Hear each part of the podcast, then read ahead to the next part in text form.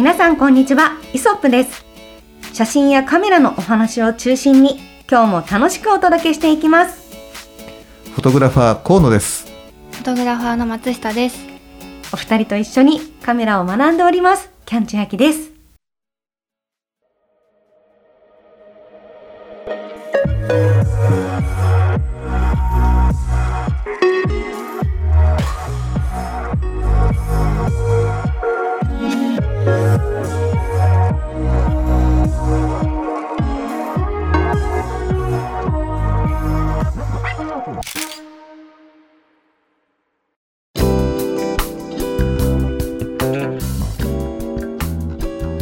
はい、えー今回はですね、うまく撮るってなんだっていうタイトルに私が勝手にさせていただいたんですが、ほはい、深いね。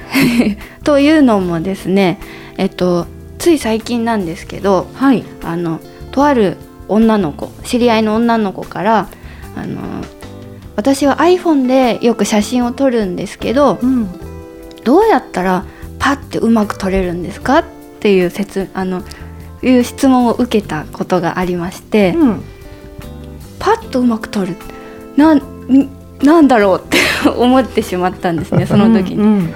確かにどうやったらうまく撮れるのかなこのこの子に対してのこのなんて言うんですかね答えは何だろうって思ったんですけどうん。何を求めてるのかも最初分からなくて、うん。でこの子にとってうまいっていうのがその何かっていうのはもう分からなかったのであの私はすごくあの良くない答え方を知っちゃったんです。えどんな風に具体的に？あのもう本当に時間がない時だったんですね。あのもう帰帰ろうバイバイみたいな時にあそうだあの私も最近 今じゃないなっていう。iPhone で撮り始めてでもなんかこうパッとしないんですよねって。どうやったらこうパッて撮った時にうまく撮れますかって。えもう電車来るけどえどうしようか どうしようか。なっててあじゃあ iPhone だったらあのカメラの機能であの3分割してくれるあのグリッド、うんうん。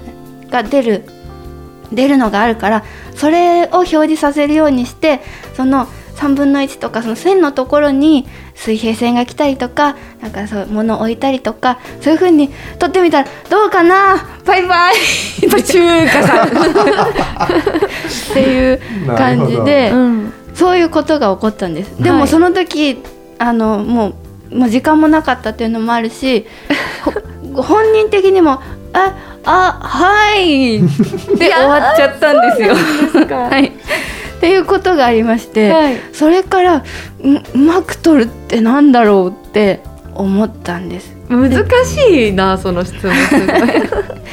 その時きっと深掘りしてその子が求めるうまいとか、うんうん。あのこういうのが撮りたいとか、うんこの時なんかうまくいかなかったなみたいな話を聞けたらまたもしかしたら違ったのかもしれないんですけど、きっとその始めた写真を始めた段階とかこうある程度撮るようになった段階とか、うんいろんな段階でもっとうまく撮りたいなとか、うんこうしたいなみたいなのがみんなそれぞれあるんじゃないかなと思いまして。はい。はい、それについてちょっと深掘りしたいなと思うんですがはい。千秋さんってはい。写真を撮っててなんかこううん今日はなんかうまく撮れなかったな。なんかこれはうまくいかなかったなみたいな時ってうん。あったりしますか、よくありますね。うん。あのまさに先日もはい。あの某なんていうんですか、えー、と遊園地はい。に行ってきたんですよ。はい。でやっぱいい写真撮るつもりうんうんうん。でカメラ持って行って、はい。よーしって張り切ったのにもかかわらず、はい。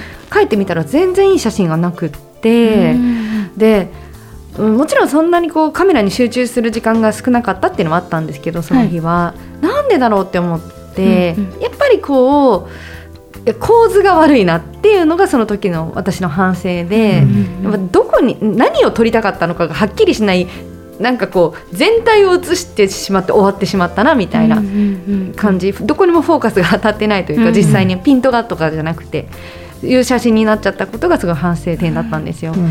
だからうんでもさっきのはい。うまく撮りたい iPhone でっていうのは、はい。すごく正しい正解グリッドを表示して、で具体的なはい。でやっぱ最初に写真を撮る時に私も言われたのはまず水平で撮れることがもうその基本中の基本だからそれができないと次に行けないって言われたし、であとはやっぱその中心に物を置くあのうん。目標をセンターに入れてスイッチとかじゃないんですけど、はい。これエヴァンゲリオンのねセリフなんですけど。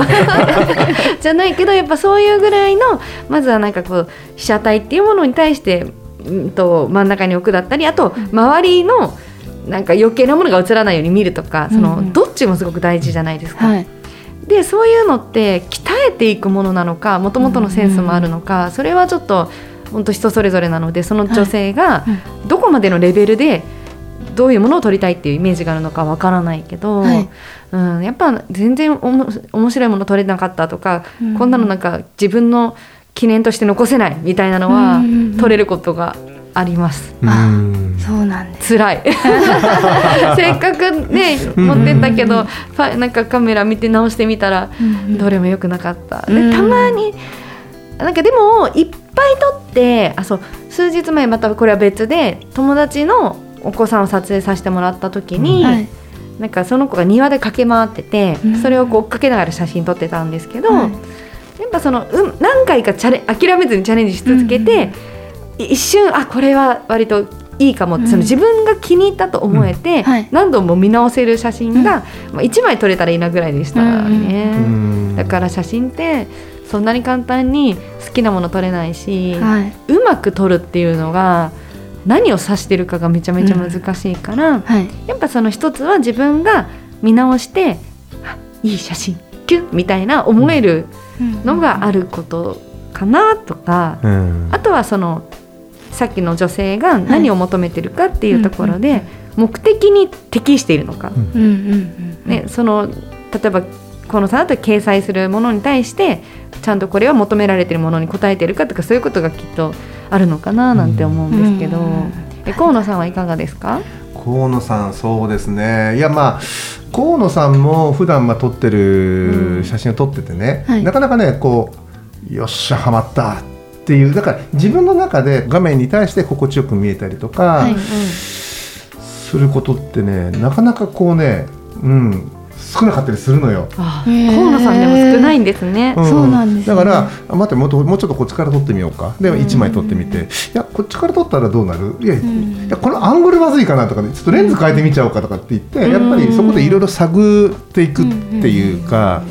それでいて、あのまあ、その中からあこれだったらありかもっていうところをなんかこう探り当ててい当ててそれでまあそこを23枚こうねあの押さえとくきっちり押さえとくっていうふうなことを時間がある時はやるから、うん。だからまあね誰しもねやっぱりなかなかこううまく撮るっていうのは、うん。あの難しいことなんじゃないかなっていうふうに思う。なんか、うん一発一中でこうバシッとこう、まあ、決めることはある程度の部分まではできるけれど、うん、それをやっぱりね縦横水あの水平垂直をしっかりしたりとかあとはなんかまああの主題この中で何を見せるかっていうところをうんはっきりね、あのさせてあと画面を整理するとか、うん。なんかそういったあの術は知ってるから、んなんとなく他の人がね見た時にあなんかあなんかいい感じですねっていうふうに言ってもらえるような、えところまでは持っていけるような気はするんだけど、ある程度まではね。はい。だけどやっぱり本当の本当に自分でなんかこうあこれはいいのがね今回ちょっと撮れたぞっていうふうに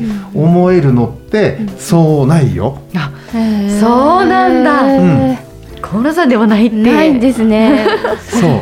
そうないの。だからね本当にまあ僕も、はい。あのーなんだろうそうやってねなんかうまくうー撮るにはねどうしたらいいんでしょうかなんて言って相談されることがあるんだけど、うんやっぱりねさっきキャンちゃんが言ったみたくその人がはい。どのこのベクトルに,、にねに感度を持ってて、うんどういう好みがあったりとか、なんかそういったものがわからないと、ん。もうね答えのねさ本当に答えようがないっていうか。うん。うん、だってねあのそのやり始めの人が悩むそのうまく撮りたいっていうのと、うん。ある程度こう経験値を持った人があうまく撮りたいっていうのでも全然そのほら内容が違ってくるし、うんでなんかすごいハイキーな写真が好きな人がうまく撮りたいって言ってるのと、うんローキーな人写真が好きな人がうまく撮りたいっていう、うんこれでも全然もう言うことって180度変わってくるような気がするの。本当そうですよね。確かに。うん。だから、まあ、僕はねあの時間がある時はその iPhone でも何でもいいんだけどな自分が今まで見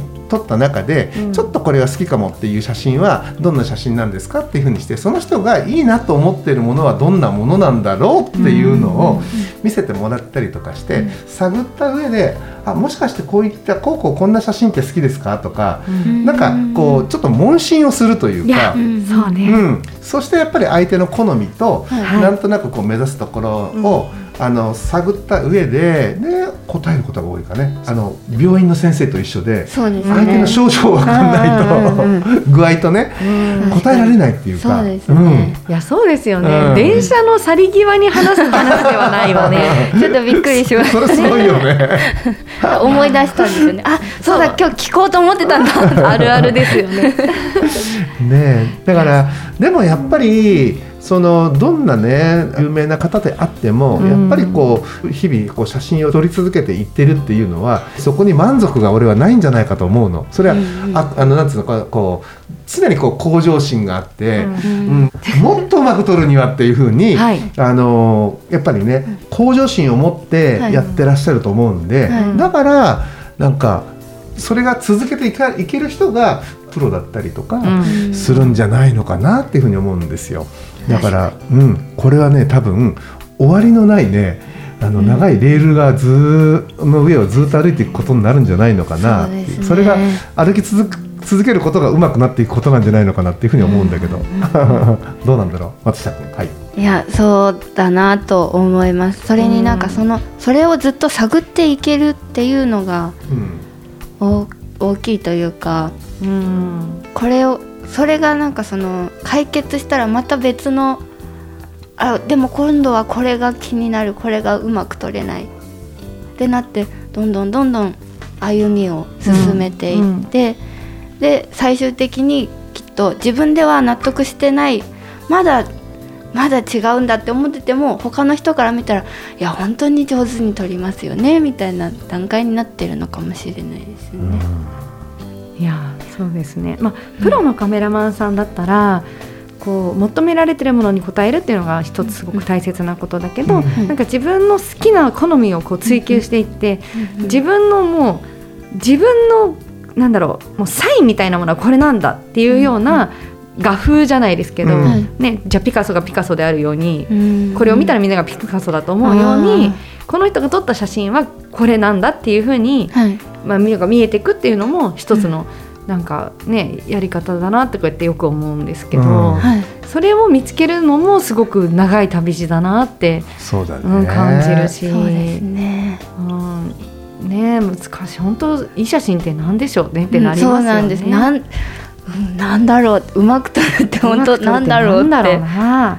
なんかずっと悩みました。それは悩むやつです。そうね、でもなんかこういい写真撮ってやろうと思って、はい。うんうん。えーなんかき、まあ、木をてらってたりとか、まあ、いろんなねこうインパクトあるものとか撮って、撮ってる写真ってさ、はい。なんか見るとわかるよね。あそうなんだ。自分にとってなんかこう満足してるというよりは、他の人にこう見せるためになんかこういうエフェクトかけてるなとか、なんか感じる部分がある、なんか、ななんなんだろうねあのインスタ映えする的な感じというか。うんううん。んね自分これこの人自分にとってねなんか、あの自分が満足する写真を撮ってない気がするなっていうふうにあ感じることがあったりする。なるほど、うん。それはちょっと面白い視点ですね確かに、ねえ。うん、まあそうまあインスタって言われた瞬間にああこういう感じかなって頭に想像するものがありますよね、うん。なんか映える写真っていうか、そうですね。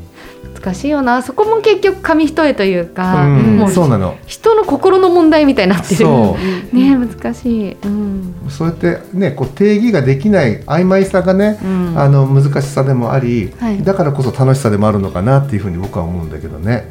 うん。そうですね。なので今自分がシャッター切った時に、えー満足うできた写真、うん。これがやっぱり今今この瞬間に自分にとってのいい写真であって、はい。それをじゃあ他の人が見た時にどんな風な感想を、えー抱いていただくのかっていうのは、うん。やっぱりこう素直なね耳で聞いて、そしてまた自分のねそのイメージにあのー組み込んでいくっていう風な、なんかその反復練習じゃないのかな、やっぱりいい写真を撮るっていうのはね。うん。そうですね。うん。そんな風に思うんですが松下さん、はい。い、かがでしょうか？そうですね。はい。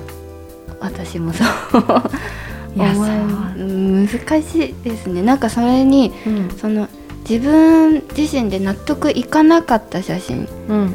あなんかなんかこれ微妙だなって思ってても他の人に見せたら「えすごいいいね」って言われる時に自分で「あこれいいえへえ これがいいんだ」ってうん。思うんですけど。でもその自分の中では響いてなくて、うん他の人には響いてる時がある時に何が響いたんだろうって思うとなんかその自分がこだわってたところじゃなくて全体的な雰囲気だったりとかなんかその自分が撮ってる側からするとあなんかこのそのそこの場所自体も自分自身では見てるし、うん。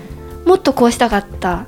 あでもこれが入っちゃった。とかなんかその気に食わない部分がいっぱいあるんですけどそれを全然知らなくてその写真だけ見た人からするとあすごいうまいねなんかいい写真だねみたいな風になっていくとどんどんもっとうまい写真とは一体 なんかこう自分が追求していやこれこっちの方が良くないっていう時にうん、こっちの方が好きかもってあの自分が気に食わなかった方の写真を好きかもって言われると自分がこだわってたものは一体何だったんだろうか。これはうまく撮れたと思ったのにこれは違うのかみたいな感じでもっと自分自身で今度悩んでくる部分があるんですけど、いいんじゃないですか？もう自分がいいと思ってるんだから、はい。他人はある程度気にしないみたいなあマインドも必要そうな気がしてきますうん。ね。、そう思うそう思う。うん。うん。やっぱそれこそさやっぱ他の人の目線を気にしすぎて、あ結局自分自身のね あのいいとか好きとかっていった感覚をはい。なんか封じてるんじゃないのかなっていうふうに思うのね、なるほど、うん、だからなんかよく撮影はよく2回あるって言われるじゃない？それはシャッターを落とす時と写真を選ぶ時っていうふうに言われるじゃない、うん。ほうん、選ぶのめちゃくちゃ難しくないですか？そう。えねね、難しいです。撮ってる以上多分撮る以上に、うん。もう結果の中からこうセレクトしていくわけだからあのすごく難しいなと思っててだからね時間がある時に僕はねいろんなねその位置をずれて撮ったりとかアングルずれて撮ったりとかレンズ変えて撮ったりとかしてその中で探れる可能性っていうのは時間いっぱい探るようにしてるのね。ほう。えでもちゃんと河野さん終わった後に見て、うん。例えばこの写真とこの写真はほぼ、うん、変わらないと、うん。でも講座一緒だからどっちかにしなきゃいけない。うん。どうやって選ぶんですか？うーんとねまあほぼ変わらないんだけどでもやっぱりこの四隅の入り方のきどこで切れてるかとかっていうのを見たりとかあとは例えばあの夕方とかあのよ夜とかだったら本当ね10分20分の差で電気がつくところとき電気が消えるところととかいうのが生まれてきたりとかするじゃない、それつき具合だったりとか、あの光のこう角度だったりとか、まあ、そういったことをねなんかであのやっぱり選ぶよね。どっかで選ぶやっぱりどっかで自分がジャッジしなきゃいけないんで。いやこのジャッジ力ってカメラマンさんにとってめちゃくちゃ重要なんじゃないかって今急に思ってきました。ただねあのこれえっとねガンレフっていうねあのあの写真の愛好家サイトがあるんだけど、うん。そこの中でねフューチャーフューチャーフォトっていうはい。その1ヶ月間の間そこにアップされた写真を全部見てその中から僕が気に入ったものをこう毎週選び抜いていくっていう風な、ほう。えーとまあ、サイトがあって、まあ、今ちょうどそれ僕、えーの僕が選んだものがアップされてるんだけど、うん。はい。うん自分が選んだものは全部状況環境分かってるから、結構シビアに見れあの見ることができるんだけど、他の方の写真をやっぱね選ぶってねすごくね大変で実は。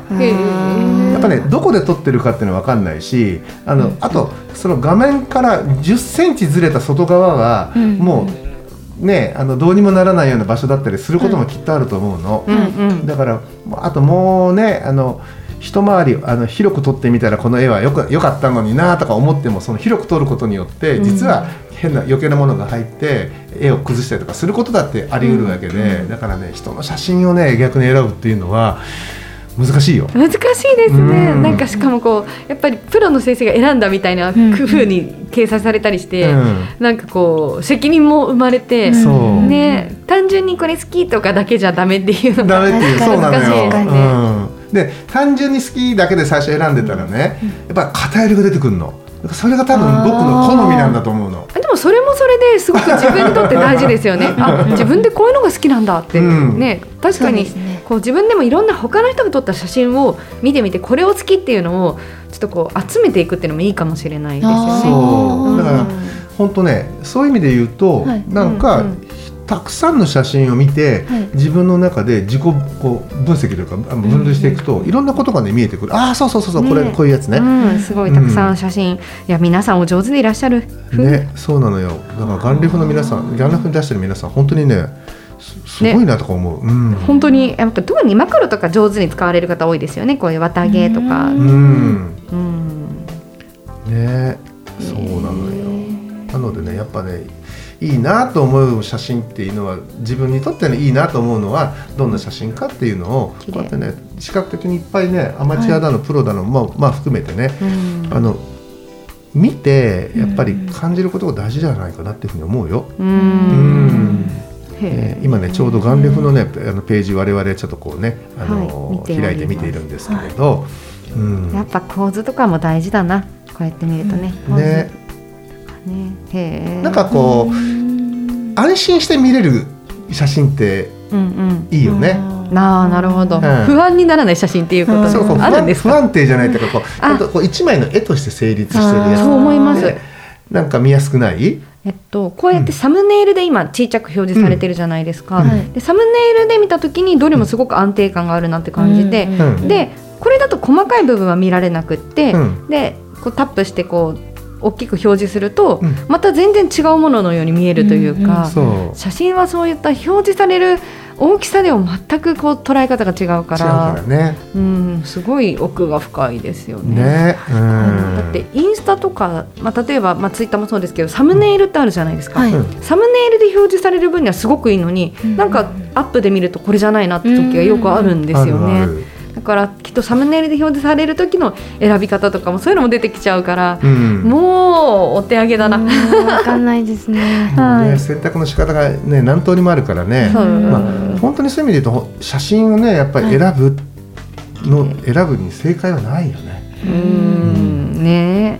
だからいい写真を撮るいい写真に正解はないんだよ。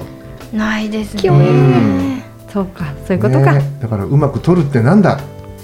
突き詰めていくとそうだな、えーうまく撮るっていうのは、はい。まずは自分にとって、えー気持ちよかったり、えー満足感とか充実感を得られるような、えーうん。写真を撮ることなんだろうね。うん。ん。確かに。なんか探る探るのって重要だなと思いました聞いてて。あうん。なんかその最初一番最初始める時って、あのなんかうまくいかないけどなんでうまくいってないのかも分かってないじゃないですか。うん。それってその自分が目指すところも分からなければどうやってその理想に近づけていいかも分からないので河野さんがそのレンズレンズを変えるとか左右で変えるとかうんうん。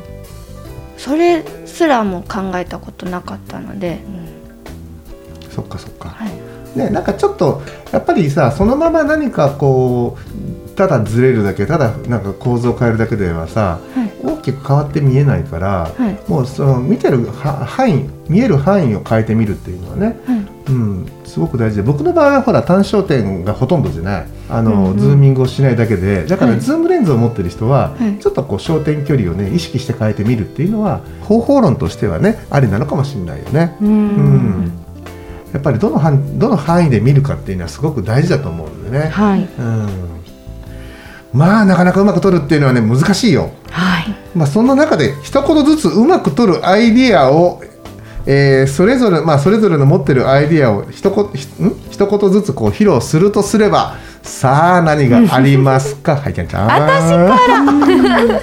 今必死に考えてましたけどね、はそうですね。やっぱりこう私は全然まだまだこれからこう練習し勉強していこうっていう感じなので、やっぱこういっぱい取ってあこれ好きって後で思えたらまずはそれがうまい。自分にとってのうまい、うんうん。でそれでいいのかなと思ってます。はい。はい、はい。松下君。はい。私は探るってさっき言いましたがえっ、とまずは写真を1枚で終わらせないっていうことかなと思います。そのその場で撮る1枚。うん。あいいかもで撮る。撮って1枚で終わらせないで最低5枚は撮るそこで。ほう三枚じゃダメ、はい。5枚。5枚撮る。うん。それが探るにつながっていくんじゃないかなと。あの確かに、はい、うん。何が本当は撮りたかったのかみたいなのがそこで見えてくるんじゃないかなというところで最低5枚撮る。はい、はい。僕はねまずあいいなと思ったらとにかく1枚、うん。あのいいなと思ったもものを真ん中に据えてまず撮る。おうん真ん中に。真ん中。やっぱり目標を真ん中に入れてスイッチなんですね。でその後にこれこれはやっぱねもうね時間があるかないかで変わってくるところなんだけど仕事だとまあ無理なんだけどあのーまあ松下君なんかとよくねこうロケハンとか行くとまあ僕が撮ってるのをよく横で見てて知ってると思うんですけど、ままずね要はいいなと思ったらいいなと思ったものとにかくこうねドーンと真ん中に入れて撮ってこれ何が良かったのかなってことを考えていくんですよ。ね、例えばあの、まあ、空なら空を撮った時にこの空の何が良かったの？ってなった時に雲の形、それとも、えー、とそこに当たってる光？それとも今今のこの色とかね。なんかそういったことを考えてでじゃあさっきキャンちゃんが言ってたみたいに主題がって言ってたみたいに、そのいいなと思ったものがより目立つような今度は、えー少し見せ方の工夫っていうのを、そこで考えて撮る。それはそれは例えば、えーそのね、グリッドを出して構図のねその文法に当てはめてあの考えてみるやり方もあるだろうし、さっき言ったみたいにレンズを変えてすごくこうもっとこう見える範囲を狭くしたり広くしたりすることで、あのよりそのよかったいいなと思ったものを強調させるっていう撮り方もあるだろうし、なんかねそんな風にまずいいいなと思ったらまず真ん中に据えて撮っといて、じゃあいいなと思ったものがより良くなるためのその工夫っていうか見え方の工夫を、うん、してみることが、まあ、うまい写真につながっていくう方法の、まあ、なんか一歩になるんじゃないのかなっていうふうに気が気がするんだけどね。そんな風な、うんどうかな、そうですね。確かに、うん、うん自分と見つめ合うというん？見つめ合う？なんていうんですか、え己と向き合う。ー向き合う。はい向き合う 向き合う。向き合うことが大事なのかと。ね。はい。でもこうきっとこう手軽に iPhone でうん。普段撮ってて、はい。うまく撮る方法って言われたら多分もっと答え方違いますねやっぱり。そのグリッドと うんあとそうですね。全身写真撮るならうん。ちょっと下目から撮ってうんおいた方が足長く見えるよとかそういうことになっていきますよね,、はい。ね。また全然別違いますね。工学的テクニックっていうかねそうそうそうそう。逆さにするといいですようん。ねとかね。それぞれの。はい、うん写真をうまく撮るっていうのをね説明するのって難しいと思うけど、そもそもそのうまいが何かっていうのがね、はい。すごい曖昧だしいい写真って何かっていうのもね、うん。曖昧だ曖昧だったりするから、はい。うん、難しいけど、まあ、まずはね自分にとって満足できる写真になるようなあの工夫を追いかけてみるのが一番かなというふうに、えー今回ははい。そんな結論ではい。ここでは結んでおきたいと思います。はい。はい。ということで皆さんなんかこう取り留めもないですね。ちょっと流れになってしまいましたが、うん。なかなかねこれってねあの答えがねあのないものなので、ね、皆さんもねこういつか見る素敵なね作品を、えー夢に抱きながらですね、うんえーいろんな、えー構図や可能性をですね探ってみてください。ということで今週は、えーこの辺で終わりにしたいと思います。ご視聴ありがとうございました。ありがとうございました